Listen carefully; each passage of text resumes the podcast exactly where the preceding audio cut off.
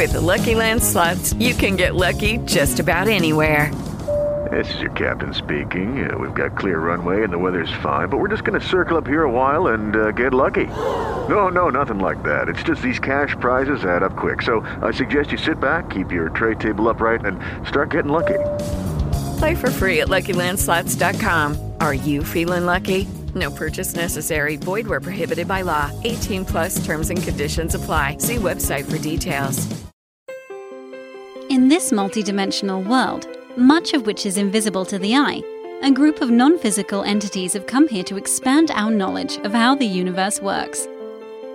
These non physical teachers are called Joshua, and they convey their teaching through Gary Temple Bodley. Each week, Gary, with a selection of law of attraction experts, open up a roundtable of thought provoking discussions surrounding the teachings of Joshua. Joshua's intention is to bring clarity to the listeners through the ever expanding law of attraction by looking at reality from a new perspective. Welcome to the teachings of Joshua Roundtable. Hello, everyone. This is episode 7 of the Teachings of Joshua Roundtable. I'm your host, Gary Temple Bodley. Each week on this show, we talk about universal laws, the law of attraction, and the mechanism of physical reality. But since the Paris attacks last week, Joshua has been getting a lot of questions. Most of the questions are about the victims and how they were involved. If they were innocent bystanders, wouldn't the law of attraction keep them safe? How did they rendezvous with something they surely did not want? Was it bad timing, bad luck, or just something random? We're going to talk about this major manifestation event and see if we can look at it from a higher perspective. The show will be controversial, and there are few people who will want to see the good that might come from this event. But when you understand the purpose of the event, you might just feel a bit better about this and other events like it. We are going through a time of great change and awakening. There are a lot of things going on all at the same time. It seems chaotic, but when you understand what's really happening, you'll begin to feel safer. The question of the week comes from Samantha, my agent. She lives in Spain and she is surrounded by Europeans who want revenge and are full of hatred right now. Joshua's answer to her question is really thought provoking. On the roundtable today, we have Steve Finizza. Hi, Steve. Hey, Gary. And a new addition to the roundtable, Michael Kutzen. Hi, Michael. How are you doing, Gary? Hi, Steve. Hey. Great to have you here. Janine's away this here. week. Uh, Janine's in a weekend course called Gratitude Training, and when, when she returns next week, she'll tell us all about that. So I'm sort of interested to hear what Gratitude Training is all about, but it sounds like fun. Um, before we begin, though, I'd like to welcome Michael to the show and find out how you heard about Joshua and what led you to wanting to get more involved in talking about subjects like this. Well, thanks, Gary. Um, you know, it's interesting. You know, a, a, few weeks ago, I hadn't heard of you or hadn't heard of Joshua. I was banging around uh, downloading some podcasts to listen to on my way to the train station or to and from uh, Grand Central. I live in New York City, so to and from uh-huh. Grand Central Station as I'm walking. Uh, and I uh, downloaded uh, some broadcasts on the Law of Attraction Network. There's a show on it uh, that's run by someone named Jules. Right. And you were on it, Gary, and you were talking about Joshua, and you were talking about you know uh, who Joshua is or or what Joshua is. Maybe that's the more appropriate uh, word for him right. or for for them. Right. Uh, boy, I've got to be careful with my articles here and my, my, pronouns. yeah. Uh, and uh, and I thought it, you know, I thought it was a really interesting broadcast. And you said that you were starting your radio show, or you had just begun your radio show and I found it, which is Excellent. something about which in which in my case took a lot of intention because I'm not so great with technology. Neither am I. but but I but I found it, great. and I thought the broadcasts were great. And then I asked you, you know, and then well, not you, but I through you, I asked Joshua a couple of questions, and that's how we got in touch. Excellent. And what did you think of those answers you got? they were terrific. They're they're thought provoking. They're not always easy to deal. No, they're not. Mm-mm. You know, they're not something that the you know the average person, and I certainly view myself as an average person, at least in certain of you know, although on the path they're trying to learn, uh-huh. uh, and they're not uh, they're not easily digested answers, uh, which probably means that they're really good answers. well, when you're in the middle of something and you're asking a question that's important to you, you are sometimes tuned more to the issue that you're dealing with than the solution. So Joshua was trying to change your perspective so that you can um, sort of wake up out of the problem and look at the solution. And and for you, it wasn't that difficult. Sometimes though, when people are dealing with health issues, it's very challenging for them, and so they need to read it the uh, answer over and over, and they'll get it. But really it helps other people a lot more because when it's not your problem, you can learn more about these answers because you're you know you're just seeing the solution and it makes sense and you go aha. But when it's happening to you, it's a little bit more uh, intense. Right, or or like the Paris attack that we're going to talk about today. Right. You know, there. Yeah, people feel emotion. Yeah, it's a visceral reaction that people have. Yeah, Right, myself myself included. Sure.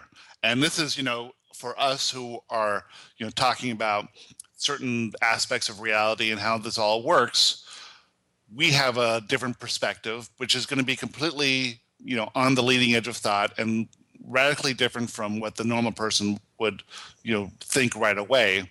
And so we'll talk about that. And, uh, you know, we were tempted not even to discuss this topic because the way we're going to look at it is going to be different than other people are going to look at it. But when we break it down based on Joshua's teachings, we'll see that there's something going on here that's for a good cause, and we're going to try and find out what that is. So before we start, Michael, you've got Joshua's quote of the week. Um, for those of you listening, you can get the quote of the week and the question of the week uh, emailed to you every Saturday morning just by going to the Joshua website at te- theteachingsjoshua.com um, and just click on sign up for the newsletter, and then it comes to you every week. So you can see the pictures and the quotes um, that we're going to be talking about here every week. But while you have that up, Michael, would you go ahead and read that quote? My pleasure, Gary. This is a feeling reality. The only thing that really matters is how you feel. You are meant to feel good. So start demanding and expecting to feel good. If you feel bad, turn the other cheek, pivot to a new thought, and do whatever it takes to feel better. Move towards feeling good. So that's fine. I'm getting chills right now when you read that. But if you think about it, nothing else matters. All that you're really doing when you're existing in the moment is feeling. Um, you're designed to feel good. And the reason that it's important to feel good is that how you feel is your vibration. And your vibration is sent out into the universe and responds with a reality that matches how you feel. So if you're feeling good, you're going to have a good feeling reality. Your life is going to feel good to you more often. It builds up this momentum. If you feel bad, you're going to get reasons to feel bad. Things in reality are going to match how you feel. It's all going to come back to you. It's a mirror to how you're feeling. That's why feeling is the only thing that really matters. But I never heard that said before. I, I mean, um, if you uh, think about it, it makes sense. Oh, it sure does. You know, it, it's even you know before you take it to that you know to the level of it attracting, you know, more of the positive feeling or more of the negative feeling. You know, there's always the expression of how you look at things, whether you look at the glass half empty or the glass half full. Perfect example. And but this takes it to a different level, and it says taking you know aside from just looking at something you know as the positive or the negative you know, uh, you know, and and choosing your perspective and choosing whether you're going to be a miserable person or whether you're going to be someone who enjoys their life. You know, this says on top of everything else, the way you look at a particular incident or a particular situation can lead you to the things that you really want. Exactly. Exactly. And, um, you know, when Joshua receives questions from people, we had one just this week where a lady was going through this chronic irritable irritable irritable bowel syndrome IBS and she's you know wants a cure for it. The cure for it is your is a radical change in your approach to life. So for her she um, created a condition in her body by thinking thoughts of worry and unhappiness and the symptoms that showed up in this IBS matched how she was feeling before. So there is no pill or treatment that can solve this until she solves, you know, the way that she approaches her life. And most of it for her was fear. And if she could just stop worrying so much um, and and realize that she's safe and protected and taken care of and and well-being is her you know main thing that's going on here then she can th- then this uh, condition is not needed not necessary for her to experience anymore and will go away but when she looks at that problem as the reason she's not happy because, is because of the problem, then she's focusing on the problem, and the problem just gets worse and worse and worse. And she sort of gets stuck in a cycle of looking at something she doesn't like, and then that focus creates, you know, an even more uh, horrible feeling for her. So that's true of everything, and that's why feeling good is such a uh, important part. But no one really understands that. You sort of think that you go through life feeling good sometimes and feeling bad sometimes. And it's okay to feel good and okay to feel bad. And no one ever teaches you that. No, it's not okay to feel bad. If you're feeling bad, it's a sign that you're thinking in a way that doesn't line up with what you really want or who you really are. And it's just going to make the reality something that you do not prefer rather than something you do prefer. And that's why focusing on feeling good and what you want moves you towards whatever it is you want. Well, there's you know it's interesting. There's there's so much emphasis. Yeah, when you when you read about what a psychologist will say, or you know, or, or mental health professionals will say, and they'll tell you you have to deal with the things, the bad things that you ha- that happened to you in the past. And I've got to tell you, you know, I hear, you know, sometimes family members talking about things that happened in the past or something that, you know, horrible that happened. And and you know, the more it seems to me, and I've gotten in trouble for saying this even long before discovering Joshua and discovering uh, and discovering you. Uh-huh. You know, I've gotten in trouble for saying it. You know, saying, you know, why are you dwelling on this?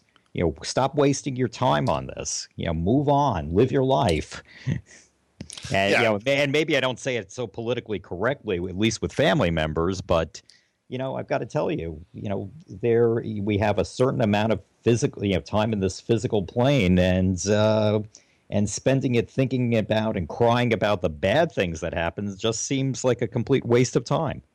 Do you agree with that, Steve? Well, I would say that I think some people come here for the drama. Oh, uh, true so it, I mean, true. it's obviously. Uh, I mean, look at what's on TV and what's on mo- you know what you can see at the movies. So or the news. Yeah, that's I, true. We, I yeah. I think what we can't do, we can't judge that as bad because right. there is no bad. So it's like right. you come here to experience what you want, what you want to get out of it. Right, but you you know if you, I think that if most people knew that focusing on what was not wanted or what you think is wrong and that when you do that, it makes it bigger. If they just knew that, then they could learn to control the thoughts a little bit better and start speaking about what they do want. Yeah, but I, yeah, it's hard. I would have liked to have known that a long time ago, and it kind of, if I had to pick something as wrong, and I know there is no wrong, right? It would be like, why isn't this more obvious to us? Why, why isn't, why do we have to? Why did I have to wait till I, you know, was forty years into my life before I, you know, discovered this? Yeah, it's interesting because how we work as humans, if you touch a hot stove, you immediately pull it away. You don't leave it on there. Like our survival is based on feeling good. If it's raining, we go inside. You know, if it's cold, we, you know, light a fire. We're designed to move towards feeling better. But when we have negative emotions, we don't consider consider that the same thing as you know being uncomfortable. But it is. Yeah, and and I think that there's a there's a certain segment of the population where they feel like well, we're here to toil, right? You know, oh, and, sure. and then right. and then you get the the reward at the end, and it's, it's like that's so true. It makes it like it's this is what we're supposed to be doing, and this is okay. Right. No pain, no gain. Right. Yeah. Well, and it's also based upon our religious beliefs. Sure. Yeah, we we tend, you know, that has been the way at least, and and I don't think that's necessarily what was intended by any of the major religions, but at least it come you know as it has been interpreted and you know and you know, it's like a game of telephone where you start with an original message, and then you know by the by the fifteenth iteration of it, it's not the original message and it doesn't sound anything like the original message. And I think, at least in some traditions, that's the way it's eventually played itself out. Well, you're supposed to suffer, you'll get your reward later. Right. exactly. Well, you just think of the Bible as it went through 2,000 years of being transcribed, you know, by certain leaders choosing, you know, maybe they will add this aspect here so we can control the population or, you know, I mean, certainly Christianity has wanted to expand through getting converts. And so the more that you could, you know, shape a text to encourage people to join up and then to fight for the survival of this religion, the better chance you are of having the religion survive and keeping people in control. But certainly there's no printing press, so how did they do it? They had to write it down by hand hundreds of times over and over. And just like you said, the game of telephone, that's a completely different document than what was intended in the beginning. Well, and in my tradition, I'm Jewish. And you know, and you know, our tradition is that the Torah was handed to uh, Moses on you know on Sinai, but the reality is that there is no archaeological evidence. You know, the first Torah that was ever discovered was only discovered, you know, as a, as an entity uh-huh. was discovered like a hundred years BC. So, uh-huh. and in fact, before that, the tradition was that you know the individual books were were circulated in in bowl, and not in bowls, in jars and bottles, just like they were in the you know, where the Essenes were found. So, you know, these things went through many, many iterations, many right. changes, many hands. Yeah. All right. Well, let's um, switch over to our topic today, which is the Paris attacks. I personally don't watch the news. I stopped watching the news uh, a few years ago. Um, but when I when it, I learned about it, I was playing poker in a poker tournament, um, and there were you know TV sets going on, and so you know people are looking at the TV and getting you know texts on their phones, and so it, it you know broke out pretty quickly throughout the whole room of 100 people or 150 people.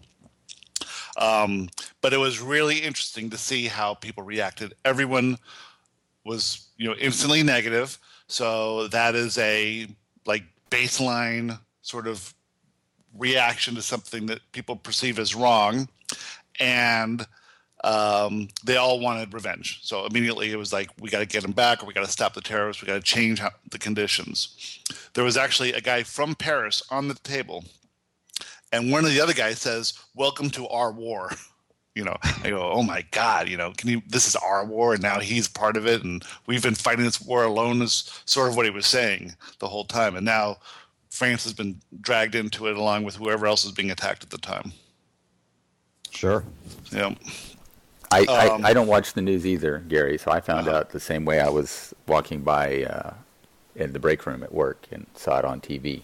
So and I and I haven't actually followed up. I I know little about it and just deliberately i even thought about maybe i should be researching it more for the program and it just didn't feel good so i said right. you know um, i'm not going to well michael you asked a question about it and you were um, specifically talking about that young woman from america who was studying in france that's right because i did hear about it on the news and uh, they were showing it either on one of the i think on the local news because she was uh, from the new york uh, metropolitan area mm. And, uh, you know, and the question that I asked Joshua was, you know, specifically about this woman. She was a, you know, beautiful young woman, about 21, 22 years old. And she was sitting at the, you know, she was studying design in France, which was her dream. And she was sitting in the bistro when they opened fire. And, you know, and Joshua's answer was, you know, was, was a fascinating one. You know, it's still one that I'm, you know, I'm I'm struggling with and wrestling with. You know, it, it's still not an easy answer. That in some way that you know that you know that a there is nothing you know that there is no good or bad about this, and death isn't an ending. Right. Um, you know, but, but it isn't easy. I'll tell you that. Well, it's not easy because we've been trained to think about death as you know something to avoid at all costs, and that is a horrible thing, and it's you know annihilation and end of existence. Um, so one thing in your letter, Josh was saying, is that in this time of awakening right now, we are moving from a general state of fear to a general state of love. And as we evolve as humans, we move from fear to love. There's only two things fear and love. So, fear on the left, love on the right, and we're making this transition. And these events cause this movement to occur because it affects the mass consciousness of the planet. An interesting thing in this answer was that this event really, in numbers, is pretty small. 120 something people were killed. I, I think if I had that number right. And compared to other times, there would have been more people. But now, because of the internet and 24 hour news, everyone on the planet knows about it, right? So it so it's a huge thing, but compared to the Holocaust, for instance, it's minor. And the Holocaust was also an event like this as well. So um, it, this event causes change. Um, well, go ahead. Yeah. No, I was about to say, you know, the, you're absolutely right about the, you know, the internet being the big, you know, the big issue, you know, the big thing that made it public, as well as the fact that it was France. Mm-hmm. Because France, we view, uh, you know, you know, we in America at least view as a country that is, you know, w- you know, aside from all the jokes that we sometimes make about the French, uh, you know, there's still an affinity to the French, you know, that we've, you know, that they are have been part of American history from its very beginning, right. and uh, you know, people dream about going to Paris and right. going, you know, and and you know, and love French history and French culture. So there's there is you know there is that particular affinity to it that made it seem like it was an ex, you know I probably and maybe I'm only speaking for myself but at least I think that the perception was that France is very, you know, that attacking France like that, right. you know, is very much like attacking America, you know, like eh, or attacking people like Americans. Whereas there was the attack just yesterday in Mali. Exactly, that, you're right. Exactly, that, perfect that, point. doesn't get that doesn't get the same sort of reaction. Yeah, if this was Angola, no one would even bat an eye because we perceive that things like this happen all the time there. But because it's France, um, we take notice. That's right. Um, also, we're talking about the because of the victims too were young primarily, and especially the one American was very young and beautiful, like you said, and very innocent. So how did she get there? You know, and Joshua said, had it been a group of soldiers, this would be a completely different perspective on it. You know, but because it's innocent you know citizens, it seems like much more of an outrage. That's right. Well, it was like the 9/11 attacks here in New York City. Which you live in New York, right? Yeah, I, I, not only live in New York, I started my career in two world trade, and I work to this day in the Empire State Building. So we're, you know, I'm acutely aware of 9/11. So then, okay, so if we look at the event of 9/11, for me, it was like oh my God, what have we done to cause such rage? And that was before Joshua, really. But in, I would never state that out loud to anyone at the time. But when you get punched in the face by a stranger, you sort of have to say, well, was this random or did I do something here? And um, what and and then if you look at what happened after 9/11, we invaded um, Iran, I mean um, Iraq, and sort of stirred up a hornet's nest, it seems. I don't think if we made any progress. I just think things got worse. Well, we started originally with Afghanistan. And then we, and then you know, Iraq. You know, Iraq was. You know, they tried to tie it in with uh, mm-hmm. what happened with uh, the with the uh, terror with Al Qaeda, but right. it was never really a very strong uh, connection. The the ostensible grounds for going in were weapons of mass destruction. Right. So then you go into a foreign country, you um, take it over, and then you have these atrocities that occurred in the prison there with the humiliation of the prisoners um, at uh, Al Ghraib. Yeah. And so that just fuels hatred against you even further as a people. And so then it's easy for them to recruit people who want to go and and fight this jihad against who they perceive as um, evil. Well, it also, you know, there is also the theory that, uh, you know, Saddam Hussein, you know, it, you know, well, again, I guess speaking from my lesson, my non-enlightened position, was not a mm-hmm. particularly nice guy in terms of right. things he did. The question always was, was he was there worse? You know, yeah, and we're finding out that there are. Yeah. So then, um, to battle this fight more effectively, we get drones, and so now the drones are really this terror weapon there because you know you can't see them, you can't defend yourself against them, you never know when it's going to happen, and it comes out that the drone attacks, you know, ninety percent of the people who are killed are not the targets. So that fuels more people to want to fight, and then the only way that they can fight is to do terrorist attacks, which you know might as well be called um, resistance fighters or whatever. So it's obvious by looking at what's been going on for years and years that fear and trying to eradicate an enemy is just not the solution. Um, so, what is a solution then? And if you were listening to what Josh was saying, that there's two choices that you could make love or fear. You can't choose both, you can only choose one. We've been going down this path of fear, you know, fearing terrorist attacks, fearing, you know, what they could do, and fighting against it with a huge military machine. But is it effective? And we can see that it's not effective. And you can say the same thing about the drug drug wars too, fighting against what they were fearing, um, and putting a lot of energy into it. And the drug, you know, culture has just blossomed like crazy.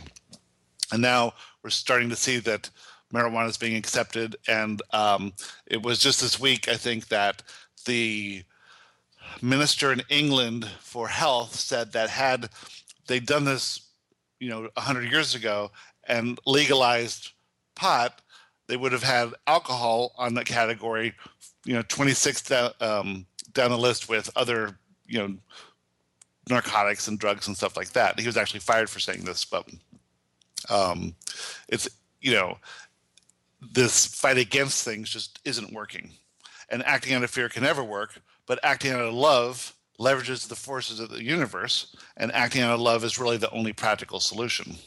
So I, my question there is, how does Joshua say that? Because this obviously this Paris attack created outrage, but right. how do they make the leap? How does the mass consciousness make the leap from outrage and anger to to love? I, I don't see the direct, like the 9/11 event. You know, it's we've had quite a few years, and have we seen that shift? Well, like Michael was saying earlier when we were talking before the show, there was a lot of outpouring of love initially. Um, and this is actually what Samantha's going to talk about when we get into that. But what we're, I think, is a longer term view. And as more of us get enlightened, we can look at subjects like this and we can see that fighting against them doesn't work. And so when more and more things happen like this, uh, let's take another example school shootings, for instance. So when you're when you're facing a school shooting, there's really nothing you can do. How can you stop a school shooting from starting? Um, and you and, and, people sort of have to give up. So w- what they do is they started saying, well, it's easy to love children. Or if you have a like Columbine, you hate the two kids that pulled it off or the three kids that pulled it off, but prior to that event, you love all children. And now after that event, you can say, well, let's see if we can come up with ways to support these kids so that they never get into the situation where they're left out of the system or they feel neglected or whatever. And some amazing things have happened in Colorado as a result of this. And so they're really proactive about it now. And the result of it is creating a school environment where millions of kids don't suffer silently and now people are addressing bullying and um, a lot of other issues in schools that they had not addressed before. Well, it's a little bit different here because we sort of think that the Muslims are in certain Muslims or uh, radical Muslims are our enemy from the get go, right? But there's nothing we can do to change that. And we're going to realize that we can't change a certain group. If we were not fighting against them, the moderate Muslims would intervene and say that this is not acceptable. But even the moderate Muslims are saying that, well, you know, we're sitting here under attack, or our brothers in other countries are under attack, and this radical behavior of a few of them is not so outrageous. But if they attacked like Costa Rica, for instance, who you know has never had a, a, doesn't even have an army, then probably a lot more radical uh, moderate Muslims would be, take offense to that and say, "Listen, we got to do something about this." And that would probably start with, how do we frame our religion so that we can be a religion of love, which is what the Muslim religion, in essence, is, and all religions, in essence, are. And how can we, you know, create an environment where we can discuss these things without having to, you know, fight an enemy? And if so, there, if there was no enemy, right, who would they be fighting? That's that's I think the point that's going to that we're supposed to see here, and that I think more and more and more people will see it as they start to realize that fighting against things don't work. That that's my only thought. What do you guys think about that? Hmm. Well, it it it, it yeah, I heard Steve's. Mm. yeah. you know, these these are all very you know again these are very tough things to deal with. You know, there it's you know you're it's a you know a it's probably the right perspective, but not an easy perspective.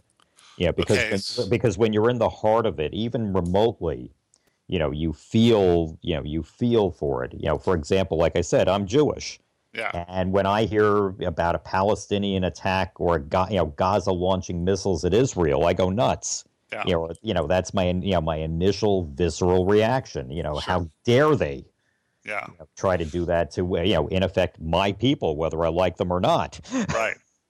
Right. Um, and then how do you feel personally about um, them building um, communities on Palestinian lands? You know, you know I the, well, I you know I have issues with that. Right. So you're moderate, and you can see that that that um, action out of a few extremists, we'll say, is can be, you know, a violation of some agreement or or something here, and you, you can say, listen, you guys, you cannot do that. We're supposed to live peacefully, but when the Palestinians throw rockets at you, you're like, screw them. We're gonna, you know, we're gonna annihilate them. And or, or well, or, you know, frankly, in the last war, you know, my initial reaction was go in, get the arms, go get anyone who's you know, and and and not you know, not the people, not all the people, and try to avoid civilian casualties. Mm-hmm. But but definitely, you know, my thought was go in and knock out those tunnels and knock out those missiles. Right. And if some people have to die as a result, so be it. Mm-hmm. But did it work? No, unfortunately. It can't work, right? That's the whole problem. That's the whole thing that people are going to come to realize that, that that's just not going to work. There's no way we can um, get all of them. And when you try to get all of them, you're going to have some collateral damage, and the collateral damage is going to fuel the anger of you know people, and the children are going to be raised with this anger, and they're going to grow up to be more terrorists. And so it's a cycle that you can't stop by uh, fighting against. And that is the only point Josh was trying to make here. Um, let's go ahead and read Samantha's question and see if we can get more insight straight from Joshua rather than from us trying to figure it out ourselves. Perfect. So, yeah. Steve, you want to go ahead and read that? Sure thing. Um, Dear Joshua, I have a question regarding Paris and the recent attacks. It's a tricky one to put into words, really. I have, a, I have friends in Paris and former clients there, too. This small part of me, my ego, feels slightly guilty for not being more concerned about their welfare. But I think it's because I know on a deeper level they are perfectly safe. However, far from hearing all the uplifting stories I was hoping to hear, okay, there have been one or two, it's like the world has been ta- has taken a nightmare pill, to quote Marianne Williamson. You want me to continue? Well, yeah, no, that's good. So, um, really after 9/11, there was just this outpouring of love and support for New York City that was unbelievable, and she's saying from you know where she is. I mean, we've spent more time thinking about the firemen and the policemen who went in there to save everyone and how brave they were. Um, and we heard tons of stories about that, and there are movies about it, and it was really an amazing thing. But she's saying that in France, there's not these stories of, of that right now. So um, let's go on to the next paragraph. Okay. The mass fear has risen to a whole new level. People who are usually peaceful and rational are at war with each other, even on my Facebook feeds. Solution? Stay off social media? Even Pam Grout was attacked for daring to focus on love for Paris and its people in her recent blog. It's like the Muggles were taking a step forward before, but now they're trying to throw all of humanity back to the dark ages, darkest ages of fear and taking several steps backwards. Their anger is turning sour and spiraling out of control, so they are hurting even their nearest and dearest in an attempt to make sense of it. Okay, go to the next one.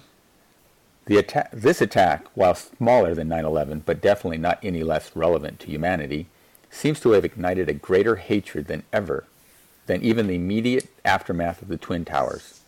Or is this because the American mentality is far more focused on positivity and coming together as one? I had to walk away from and changed the conversation numerous times this weekend, even with complete strangers. It's strange because I honestly didn't have Paris on my mind. I live far away from the city in a very tranquil place. Yet the fear seemed to have made its way to people here in our small town in much the same way as Paris. Will humanity ever move forward? We're so called on the brink of seeing beneath the veil, on the brink of a new level of consciousness. The weekend's activities seem to have plunged 99% of humanity further into doom and gloom mentality as well as a huge bitterness. And I think her point there about 9 11 was that we were not um, afraid. We, we did stand together as one, as a country, I think. Um, and so I think what she's feeling there is that everyone is in, in fear of an attack happening to them. Um, and and even though 9/11 was on a larger scale, it did seem that like you know we were united. Did, did it feel like that to you, Michael, being in New York? Oh, there was no question. There, you know, there was no such thing as a Democrat or a Republican at that point. We were Right. all Americans. People were wearing their, you know, the American flag lapel pins. There was a lot of fear, though. There was fear that that was the first of what was going to be, what were going to be many attacks. Mm-hmm.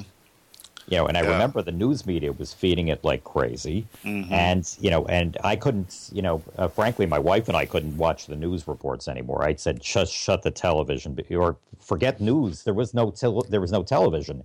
Everything, Yeah. every few minutes, they kept on showing the uh, the towers falling Right. and people running.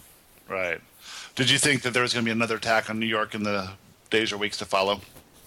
There was a lot of fear about that. Yeah. Okay. Huge, huge, huge amount of fear. you as a person did you, were you personally uh, fearful? You know, I I was you know I was not, and I'm not sure necessarily why I wasn't. I just felt like you know an attack had happened. I happened not to have been in New York City that day. I happened to be at a um, at an educational uh, con you know a, a continuing legal education conference in New York in uh, White Plains that morning when it happened. Um, and I just felt like, you know, I go through Grand Central every day. I've been doing it for years. I travel throughout New York City, have been doing it for years. Why has this changed anything? Why should Right. I feel any less safe today? Yeah. And in fact, And- and in fact, there were a lot of you know there were a lot of very heavily armed military people and SWAT teams and everything else. I said, if anything, I feel safer. Yeah. True. That was a great way to look at it. Yeah. Yeah. What was interesting to me was that there was, um, you know, I've been in World Trade Center a bunch of times, and just in the lobby, it seemed like there's more than three thousand people. You know, I mean, when those buildings are full, there's hundreds of thousands of people, aren't there? Oh, absolutely. Yeah. It, so it was it was early in the morning. You know, had they had the attack occurred about an hour later, you know, the number of, of deaths would not have been in the thousands; it would have been in tens of thousands. Sure. Yeah. So it was just sort of that's an amazing aspect of it as well. And I have friends who tell stories of how, for whatever reason, they just weren't in. Uh, I have a really good friend that I play poker with, and he worked in that building, and and uh, he said it was just this weird thing that he didn't go in and work that day. He went to work every day, and he was always there by seven in the morning. He was a stockbroker. Um, but for that one day, there was something happened that he wasn't there. And oh, we heard we heard that. quite a yeah we know quite a few stories like that. In fact, my wife's former boss was in that building. Yeah, when we knew it, I thought he was dead. It yeah. turned out it turned out that his mother, you know, he was driving into Manhattan. He was driving into his office. He got a call from his wife, and the call, message was, "Turn around, your mother just died." Wow. See? Okay, so let's read uh, Joshua's answer because it's going to talk about that. Well, actually, uh, Samantha had a PS. Well, yeah, don't read. Don't worry about the PS. Let's just go okay. through this one because that just Will goes do. into yeah. another topic. Dear Samantha, you are right. The world has gone even more mad than before. Humanity is on the brink of a new level of consciousness. People are awakening to the fact that there is more going on than they can see. There are great changes coming. The world is moving from fear to love. The terrorist attacks, the school shootings, the police incidents, and all other such events you would call tragedy are the manifestation events that are beginning to change people's perception of reality. All right, go to the next one real quick. Before you move from fear to peace and love, you must become aligned vibrationally with the concept of acceptance. You cannot know something until you've reached vibrational alignment with it. You want peace, harmony, love, and security. If you, as a people, do not have that which you want, it is because you are not a vibrational match to it. In order to become a match, there is nothing you have to do other than allow the changes to be made to your vibration. The universe will present manifestation events that are designed to bring you to a new level of awareness and consciousness. These events will challenge your belief system. Because of your beliefs, you will judge the events as wrong or bad.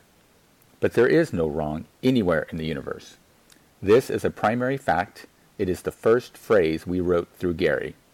If there is no such thing as wrong, then what makes it wrong is your belief system and your perspective, and they are at odds with what it is you really want.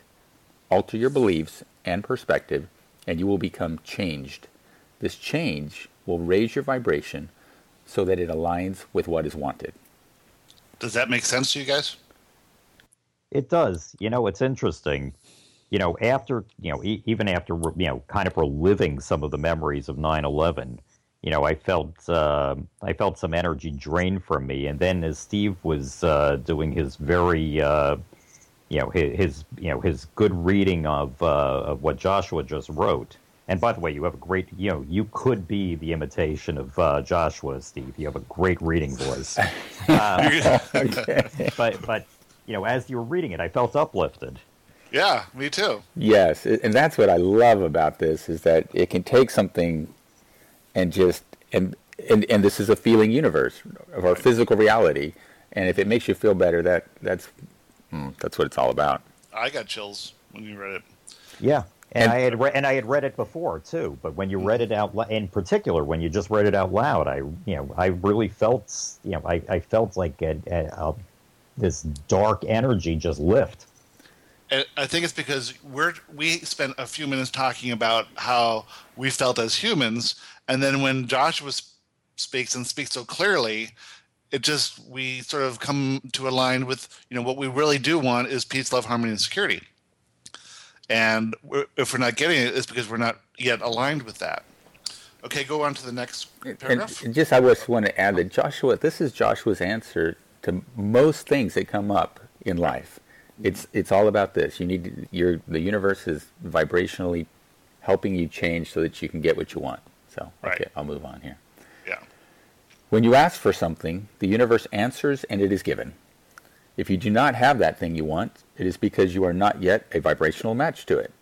That's okay. The universe will help you become vibrationally ready by presenting you with challenges to your perspective and belief system. If you resist, you'll feel negative emotion. That bad feeling emotion is your indication that your perspective is not aligned with the version of you that will be ready for what you want. If you can alter your perspective, and as a result you feel better, then you have raised your vibration and you'll be ready for the next manifestation event that will help you help to shape your perspective and beliefs even further.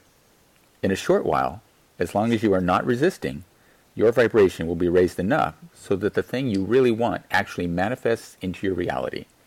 This is simply how the mechanism of physical reality functions. That's all there is to it.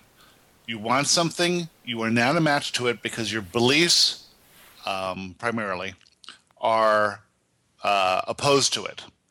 And the universe is going to place you into these situations that challenge your belief. And if you can stop and think about it and say, you know, this belief that I have is not helping me, it's limiting me. I need to think about this from a different perspective. Then that's when your your beliefs are, you know, your limited beliefs are reduced in intensity and your vibration changes as a result because you feel better. And and the first thing you got to the first thing that pops up for me is that I don't feel good. And right. then you then that triggers okay, why am I not feeling good? What is the right. belief that I feel has been violated by whatever I'm thinking about right now? Because that's the belief that's false. And that's yeah. what you have to work on minimizing or changing your perspective on. So I think that the majority of people who saw the attacks in Paris felt fear that they could happen to them. And that is, you know, so what do you do? You cancel your trip to Paris or you you hide out in your house or whatever. And these are things are all things that limit you. Well, you're you're doing what makes you feel better in a way. Mm, well, you don't feel good. I mean, yeah. So you are so choosing not to go to Paris. I don't know. Does that make you feel good? You. well, I think what or maybe a little less bad is probably, yeah. You know, yeah. Is, is that but is that the way we want to live? Is the question. Well, if you get angry at someone, it really makes you feel good to punch them, but it's not helping you. Well, you're in a lower vibrational state. Right. And so any decision you make from a lower vibrational state is going to be a low vibration action. So that decision to not go to Paris is made from a fear-based stance. Right. But it does make you feel better, and you are going up that ladder of of emotion, you know, better emotions. Yeah, but it doesn't help because it, it's um, the action that you took from that lower, you know, emotional state of being goes against what you really want. And if you if you had said no, I'm going to Paris and I'm not going to be afraid, you would have a wonderful time in Paris. You'd show support. You'd see the outpouring of love. You you'd be like one of the few Americans there, so the Parisian people would be like, "Thank you for coming and supporting us." You'd see all this love. Um, and if nothing that, else, you wouldn't have to make fewer reservations. Yeah, exactly right. but, but, if you were, but if you, but if you were pushing through it, like let's say you really were in a fear-based state and you weren't, you were just going, I know I should do this, but you weren't truly ready for it, and you did have some overriding fears, that you would go to Paris and you, those you would not have an ideal time because right. of the state you were in. Yeah, right. But yeah, but if you could um, pull yourself out of that low emotional state of being, um, realize that it is fear-based and you know for we went to South Africa on, right after 9/11, and we were literally the only Americans in South Africa because nobody was traveling outside of the country, um, and we had we you know we went to um, I don't know flying. I guess people weren't flying as much back then, but we had no issues. Everything was the most worked out perfectly. We went to Athens first and stayed there a few days on the way back to and back, and spent a whole you know five weeks with the family. It was really great. But the but literally there was not one other American we saw in the whole time we were there. It was incredible. Yeah, but we did, and it, but we and had it prob- and it probably was the ideal time to go. It was unbelievable. What happened was the exchange rate went from eight rand to a dollar to 14 rand to a dollar and we were millionaires everything's so, so cheap okay so go on to the next one um, okay go ahead you as an individual Okay, thanks. You, as an individual, can become aligned with peace, love, and acceptance whether your fellow man, neighbor, or even family members are aligned with you. It is always an individual thing. As you become personally aligned with love, and you are then perfectly aligned with the power of the universe, you will affect the mass consciousness of your society. One who is aligned with love is more powerful than millions who are aligned with fear. Your individual acceptance of the laws of the universe will not only be of great personal benefit to you, but your example will become a beacon to others. You cannot preach what you know. You can, however, be fearless in your resolve to love unconditionally. Very good. Okay, go to the next one. So we see you as aligned with love. We see that your perspective on this subject is in tune with who you really are. You understand that the manifestation event called the Paris attacks was created by those involved not to instill fear, but to bring about love. If this is your perspective, and you feel positive emotion when thinking about this event in this way, then you can be assured that you are aligned with love, not fear.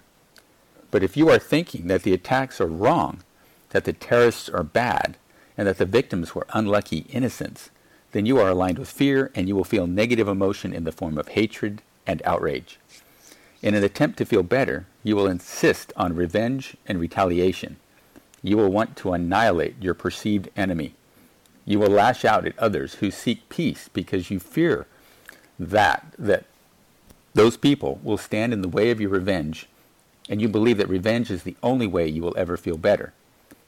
But this is a false premise and it will not work. It simply goes against the laws of the universe. Okay. So, Going to the next one there.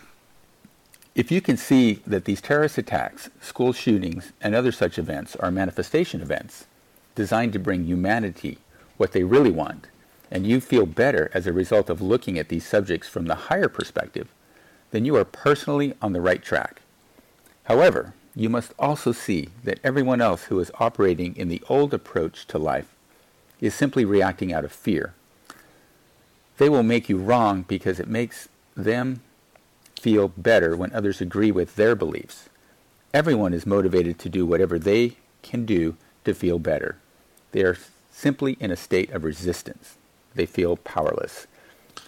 Right. So even you, if you personally can look at this event and events like it in a way that makes you feel better, you don't have to change how other people feel about it, and you can allow them to make you wrong if they want to, because they're just trying to make themselves feel better. You don't have to defend your position at all. And and you can see it is there's nothing wrong with how they're reacting or perceiving to it. Right. It's all working out perfectly. Yeah. Right. Okay. Next one. Okay. If you can see that these terrorist attacks, school Oh, no, next Oh, paragraph. Oh, sorry. as as the events continue to occur, people will begin to question their beliefs. When they stop seeing the terrorists as wrong and the school shooters as evil, they will awaken to a new approach to life. Some will find teachers such as us who will help them see a new perspective. Soon others will follow. You are one of the few pioneers. You are personally more advanced than most. This is your gift, yet it can feel lonely on the leading edge of thought. But as you continue to raise your vibration, as you accept the actions of the fearful masses that surround you, you can see them from the higher perspective as well. When you look at them and feel compassion rather than annoyance, you have altered your perspective and you have raised your vibration even higher. You are more loved than you can imagine. Everything is working out perfectly. You were doing very well indeed, and we are excited to see what comes next. Joshua. Right. So, so the process of these events is um, to alter people's beliefs, and it may happen just a couple people at a time. And as people, maybe it's because people feel powerless, and they then they seek out ways to feel better, and then they find Abraham or Joshua or anybody else, you know, and then this leads them into a different uh, you know approach to life or a different way of thinking and maybe this solves the issue once and for all over the long term who knows Hmm. you know but These are yeah, these are not easy things to digest. I you know again I heard Steve's hmm. yeah I well you know it's funny because janine too we've been talking to janine as well and so she just so happened to have this um, you know weekend course to do uh, while we're talking about this very difficult topic, and she says, you know, uh, it look how it worked out that I don't have to be on the show and talk about this because you know it confronted a lot, a lot of her beliefs as well, and certainly you out there listening to this right now, it's you're going to think uh, what you know that uh, you know this is all very tough to talk about, and but that's fine. You know, there's a purpose for it all, and we're, we'll all get there eventually. I, I wanted to go back to last week. I mentioned my son mentioned the comment about he didn't like being taken out of the movie, Mm. and and and I'm I'm kind of looking at this Paris attack thing as as I mean, if you want to look at it from the higher perspective, it it was like a movie, and everybody played a role.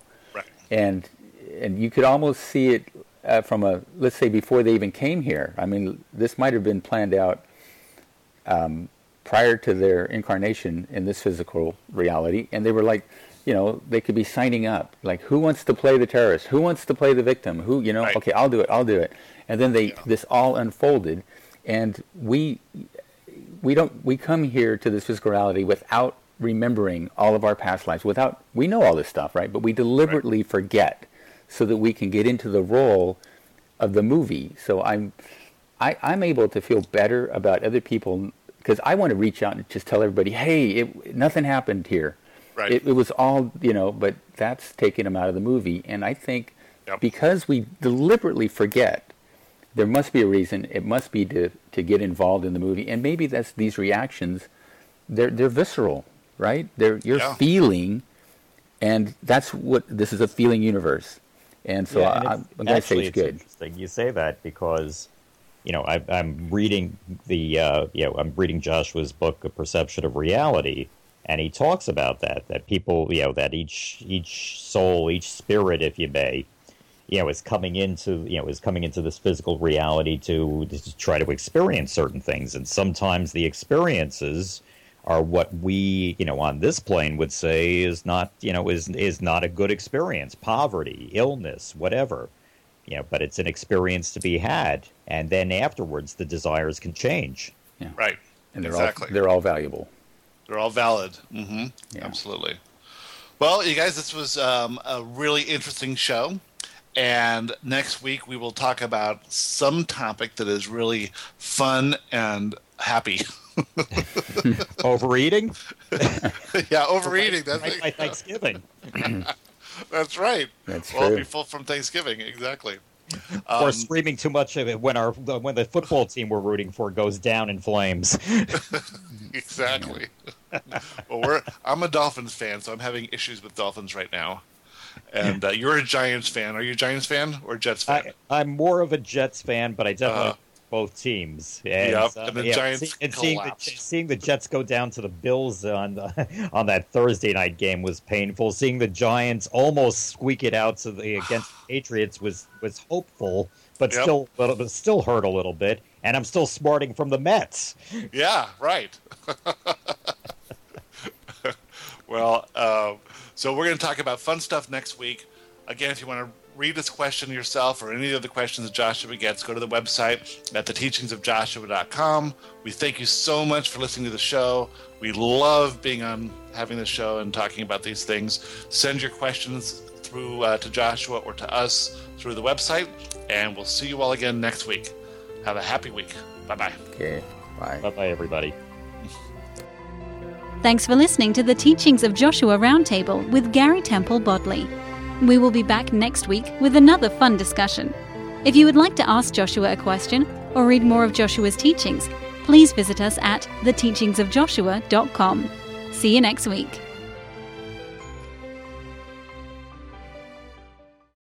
Lucky Land Casino asking people what's the weirdest place you've gotten lucky? Lucky? In line at the deli, I guess? Aha, in my dentist's office. More than once, actually. Do I have to say? Yes, you do. In the car before my kids' PTA meeting. Really? Yes. Excuse me, what's the weirdest place you've gotten lucky? I never win and tell. Well, there you have it. You can get lucky anywhere playing at LuckyLandSlots.com. Play for free right now. Are you feeling lucky? No purchase necessary. Void where prohibited by law. 18 plus. Terms and conditions apply. See website for details.